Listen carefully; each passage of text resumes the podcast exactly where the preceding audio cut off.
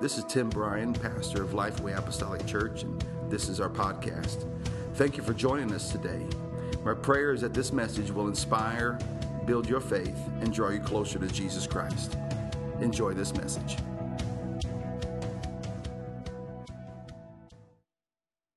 It's beautiful to hear the sounds of children in the house of God.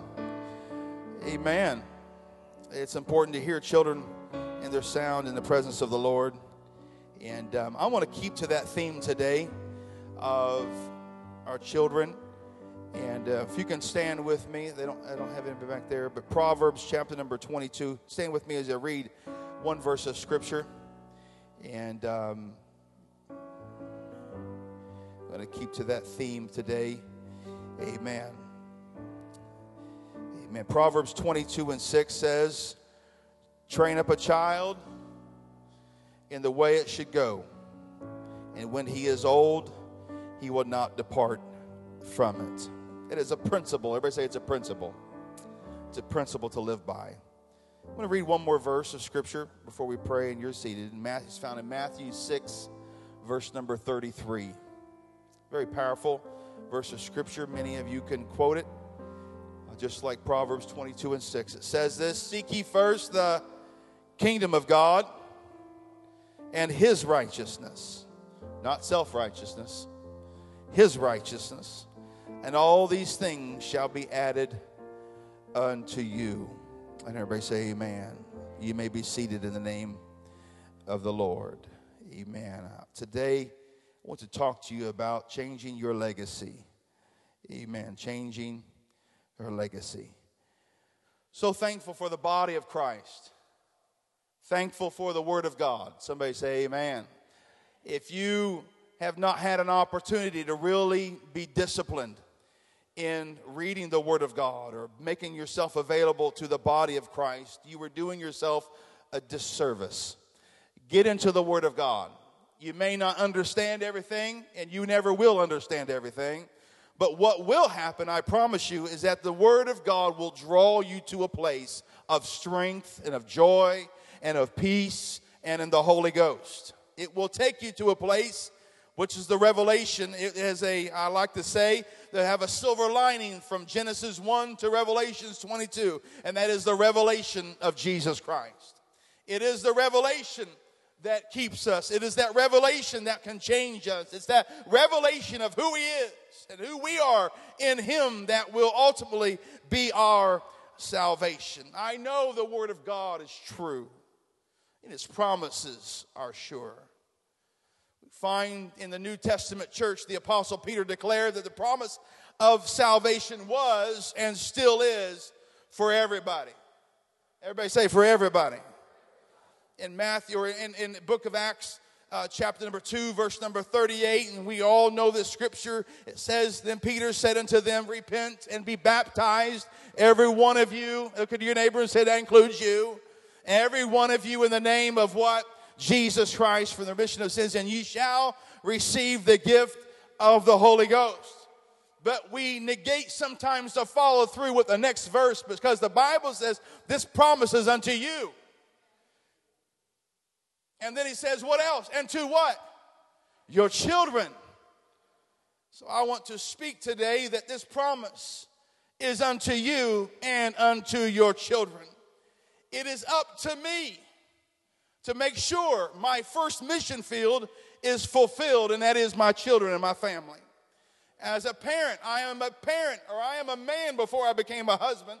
And I became a husband, but before I became a, a, a father, I was a husband. And I, I, God has to deal, some, deal something within us as a man and as a woman that when we have the opportunity to have children within our home, we are ready to receive the calling of God, and that is to make sure our children are saved. Our children are in a place that they can be called the sons and daughters of God. Our, the call is clear in Scripture that all people are called of the Lord to be saved. Just like when reaching out and winning any other individual to the Lord, we as parents and family need to lead and guide our children. Somebody say, lead. Somebody say, guide. guide, lead, and guide our children and our family to a place in Jesus Christ. You say, Pastor, I don't have family here today. I'm not a mom, I'm not a dad. You have an opportunity to, to train and to witness to somebody, somebody about the name of Jesus Christ. And I want to say something today. You, as parents and people in this room, you can't just assume. One of the worst things you can do is just assume that one day your children will make up their mind to live for the Lord. Don't you assume anything. You make sure you lead and guide them into the place that they would be brought up in the righteousness and the right things of God.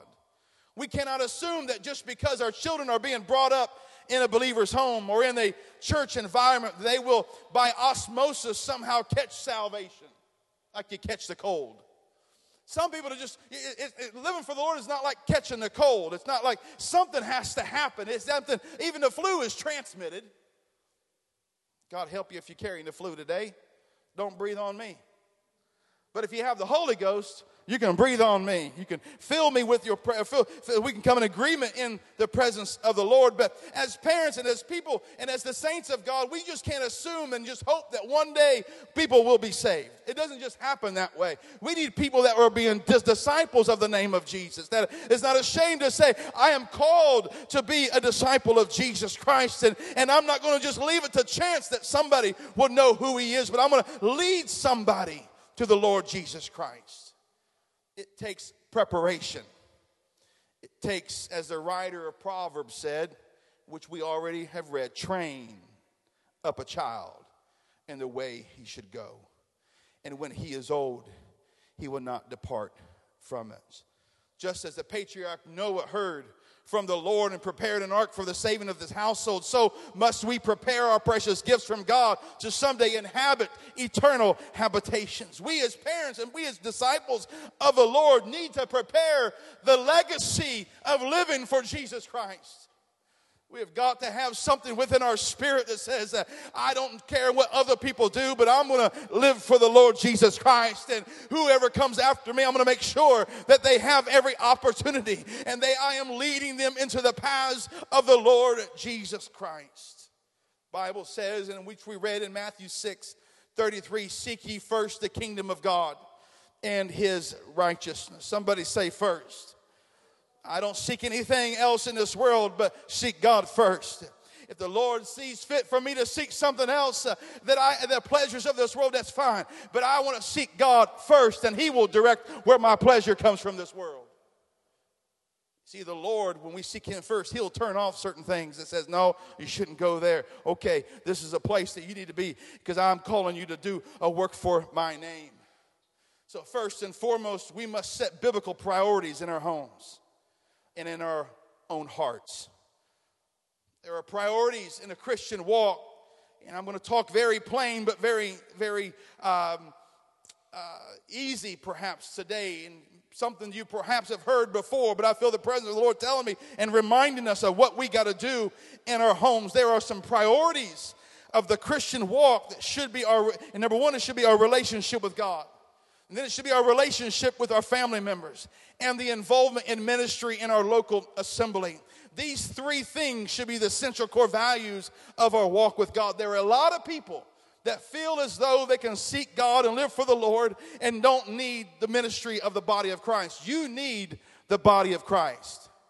Let me, let me say it again. You need the body of Christ just as much as you need God. That body of Christ should be a draw to you. That you want to be a part of a part of a body of believers that, that has the same values, that has the same core values of you of walking after God, be seeking God first. There's nothing like being around people who love Jesus Christ.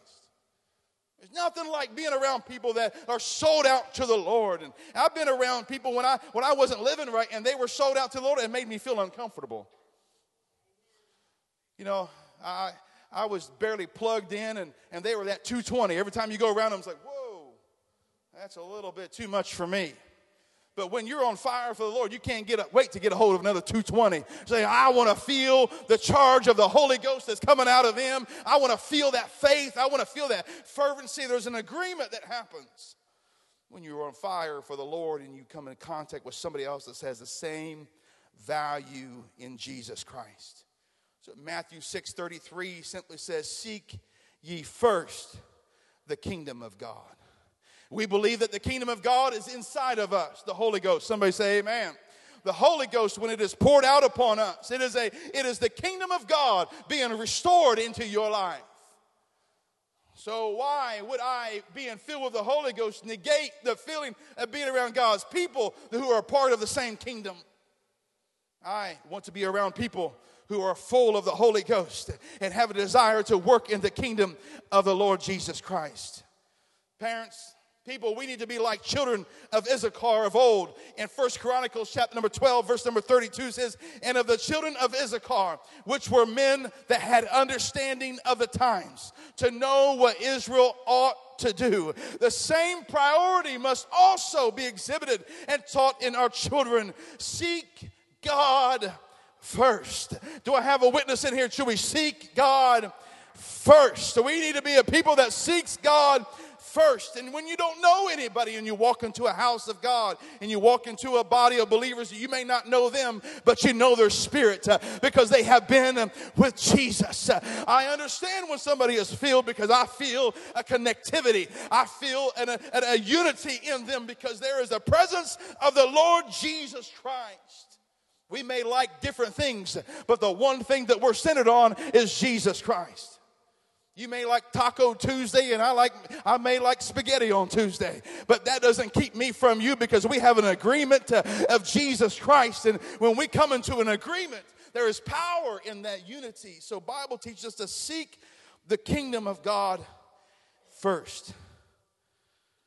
From the time our children are old enough to understand and comprehend what we're saying about the Lord and His goodness, we need to stress to them that they need to know Jesus. You need to stress to them that they need to know Jesus. I talk to my kids, I say, when you're not feeling well, pray.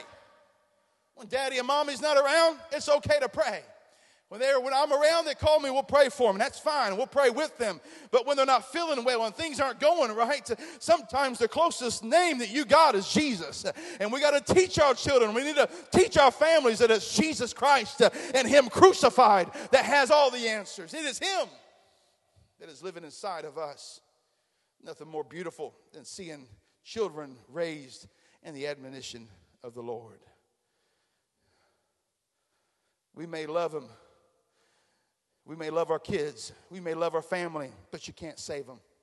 Jesus saves. I said, Jesus saves. I can't save them, but Jesus can. So when daddy and mommy is not around, your friend your loved one's not around, you need to introduce them to something that can save them no matter where they are, no matter what situation they're in, no matter who's surrounding them. They need to know there is a name that is above every name and every situation, every heartache and every pain, every trial. There is a name that we can call upon in a time of prayer, in a time of need. There is a name. So, we need to establish some things in our homes and our families and that is establish a home environment that represents Jesus Christ, that represents his word. Say, now, Pastor, you're going to get on get on what's happening in my home. You know what's going on in your home. You know what you allow in your home and not in your allow in your home. It's up to you as the head of the home to establish a fence, to establish that, that guardrail to protect your home. We find in, in, uh, uh in, the, in the book of Nehemiah, when they started building the walls, he, he, he called for the men to build the walls that represented where their family was going to live. You know why he called for the men to, to repair the walls to where they were going to live? Because they were going to take particular care of those walls. They're going to take particular care of those walls and those situations. Those, they were going to take particular care and make sure that they were going to do the best they can to protect their home. The name of Jesus needs to be impressed, if you will, upon the lives of our family upon the lives of our children, upon the lives of those that are around us. I've had people come into my home and they start introducing certain things. I said, No, we don't do that here. No, we don't say those things here. And guess what? When they come back, they leave those things at the door. Why? Because I have a place uh, of a sanctuary in my life. It's called my home that is set aside, set aside for God's purpose. This world has a lot of things going on, but I don't invite just anything into my home. Because it is a training ground. It is a place that my children and my wife can feel protected and the name of Jesus is to be declared. Amen.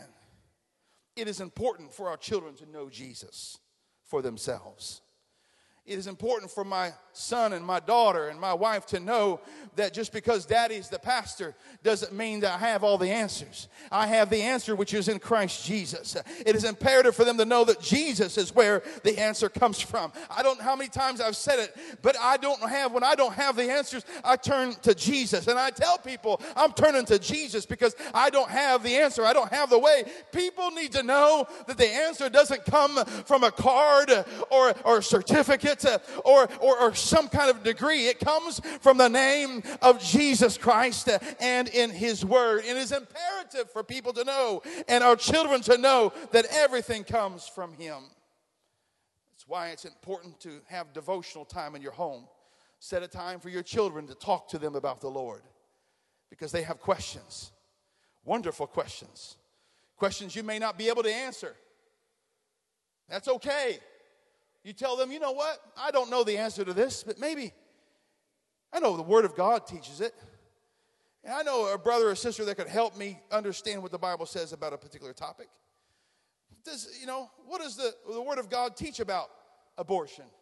What does the Bible talk about adultery? What does the Bible talk about these things? It's okay to tell, tell our kids and teach them the words of the Lord Jesus Christ so they can witness the love and the power of the Lord. Somebody say, Amen. It's clear in Scripture that Noah, he followed the voice in building the ark. He followed the voice of the Lord when he built an ark. He prepared a way of escape for his family from the coming judgment.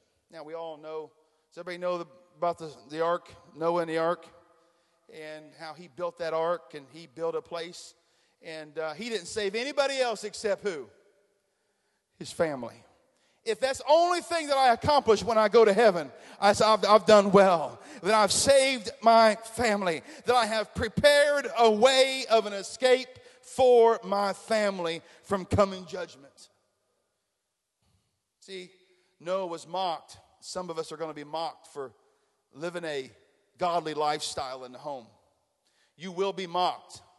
It will look like foolishness to some people. My praise may look like foolishness to people, but you don't know where the Lord has brought me from. You don't understand what the Lord has saved me from.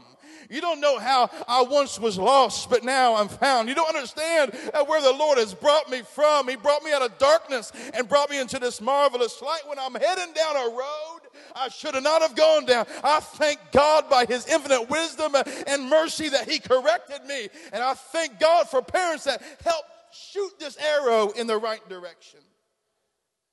Thank God for that. Noah prepared this ark for the salvation of his family. He made it big enough for anybody that wanted to come, but he wanted to make sure his family, first and, uh, first and foremost, was saved.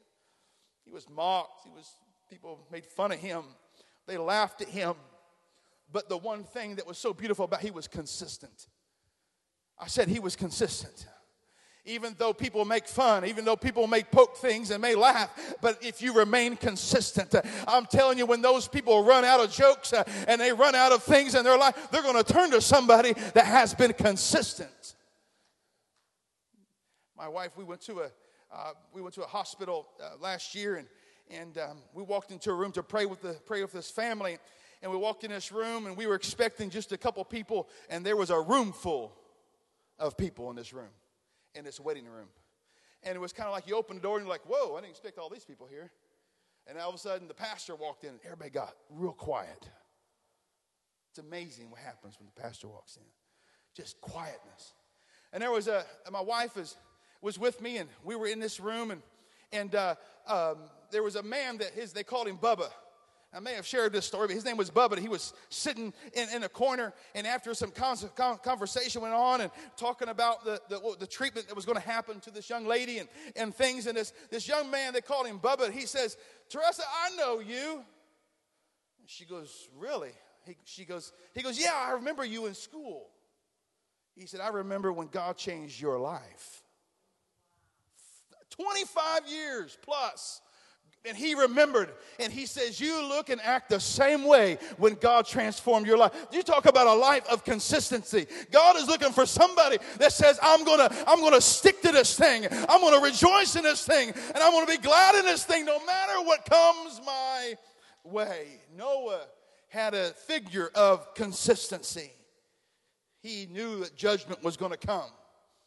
Didn't matter what foolishness was around him he was going to make sure that he was in that ark of safety. But in comparison, King Hezekiah, he had a failure to see the importance of a future legacy. He, he on the other hand, he, he, we read, well, let's read in some scripture where King, a king named uh, uh, uh, of, of Hezekiah, who after being gravely ill was granted an extension of time to his life. But during those extended 15 years, to the dismay of the Lord, he showed his enemy all his precious things. He showed the enemy where he can find the riches, where he can find the precious things that he had. He showed the enemy the inward places. He had literally cast his pearls before the swine the Lord sent the prophet Isaiah to inquire about what he had done. Then came Isaiah in 2 Kings chapter number 20. It says, Then came Isaiah the prophet unto King Hezekiah and said unto him, What said these men? And from whence came they unto thee? And Hezekiah said, They are from a far country, even Babylon you understand anything about the history of Babylon, you'll understand that scripture. These people were about money, they were about the pride of life, the pride of having. They were seeking out to rob the king, and the king just invited them in to the precious places. Do not be deceived like King Hezekiah. Just say that the devil can come in and have free rein to your precious stones uh, and to your precious children. We do not need to give way to anybody from Babylon uh, that all they want to do is exploit. Uh, all they want to do is take what does not belong to them. But we need a child of God that will stand in the gap and say, I will fight for the prizes that God has given to me. I will fight for the children children that God has put in my care. Parents, you do not need to give the world access to your precious gifts. Hear me right now. Do not allow the world to have access to your precious gifts.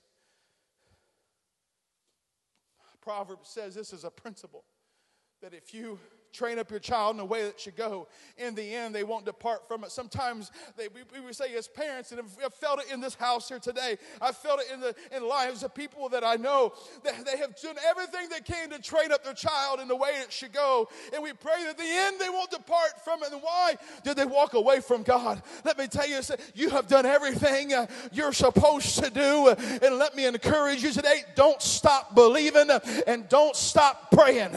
Don't stop believing in the Lord uh, and don't stop praying for your son uh, and your daughter. You just keep building that ark of safety because one day they may come back in that door and come back to that place and there needs to know, they need to know there is an ark of safety for them to dwell in. But let us not be like Hezekiah. Give the world access to our treasures. We need to secure them in the home, secure them in a place that they can call home in safety. I was, this is uh, the next few statements I want to make. Is not an advocate for one thing, and this was what we did for best for us. I began to see the toxicity of, of this world that was influencing my kids. And I had to put a I had to put a stop to certain things. I had to put a stop to the schools in this world. I'm not preaching against schools, don't get me wrong. But there are certain elements in the schools and in this world that were dictating what my child should read, what they should do, and how they should respond. They were trying to teach my children things that I felt like that needed to come from me. So I talked to my pastor and I talked to folks that had done homeschooling. I began to go, we, we, we did some due diligence and we started a homeschool process. And, and for me, that's what I needed to know that my children are safe. I need to know that my children are not being indoctrinated by all the things of the junk in this world. Uh, I want them to know truth. And when they encounter this world, they'll know what's right and what's wrong. I don't want the world to teach them false items and false doctrine and false things and then go to the the word and then try to figure it out. Hear me today. You may not feel that same way, and that's fine. But in my case, in our case, I felt as though that, uh, that I needed to protect my kids to let them understand to know truth and understand what the Bible says uh, so that when we go into this world, uh, they say, well, that doesn't look right. That doesn't act right. That thing is not right. That situation is not right. And it's not because of what I did, but it's because of what the Word of God says uh, and what the Word of God does. And now they don't get it all right, and I don't get it right all the time. That's why I need the Word of God to be disciplined in my life my spirit. So I challenge you here today to measure your legacy. Measure the gifts that God has given to you. And what are you doing to preserve? What are you doing to protect?